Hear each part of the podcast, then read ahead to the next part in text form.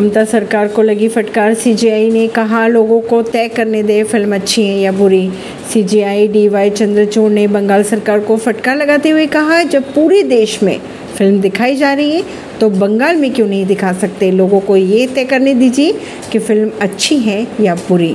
CGI ने यह भी कहा कि जब पूरे देश में फ़िल्म दिखाई जा रही है तो पश्चिम बंगाल को रास क्यों है। सुप्रीम कोर्ट ने इसी के साथ पश्चिम बंगाल सरकार को नोटिस जारी करते हुए मांगा जवाब। सुप्रीम कोर्ट ने फ़िल्म के निर्माताओं की उस याचिका पर पश्चिम बंगाल सरकार को नोटिस जारी किया, जिसमें राज्य में फ़िल्म के प्रदर्शन पर प्रतिबंध लगाने के पश्चिम बंगाल के पश्चिम बंगाल सरकार के फैसले को चुनौती दी गई थी। बंगाल में फ़िल्म पर पहले से ही लगा हुआ है बैन। सरकार का कहना है कि इस फ़िल्म से लोगों में गुस्सा उत्पन्न हो सकता है और राज्य में माहौल बिगड़ सकता है। ऐसी खबरों को जानने के लिए जुड़े रहिए जनता सरिश्ता पॉडकास्ट से। परवीन दिल्ली से।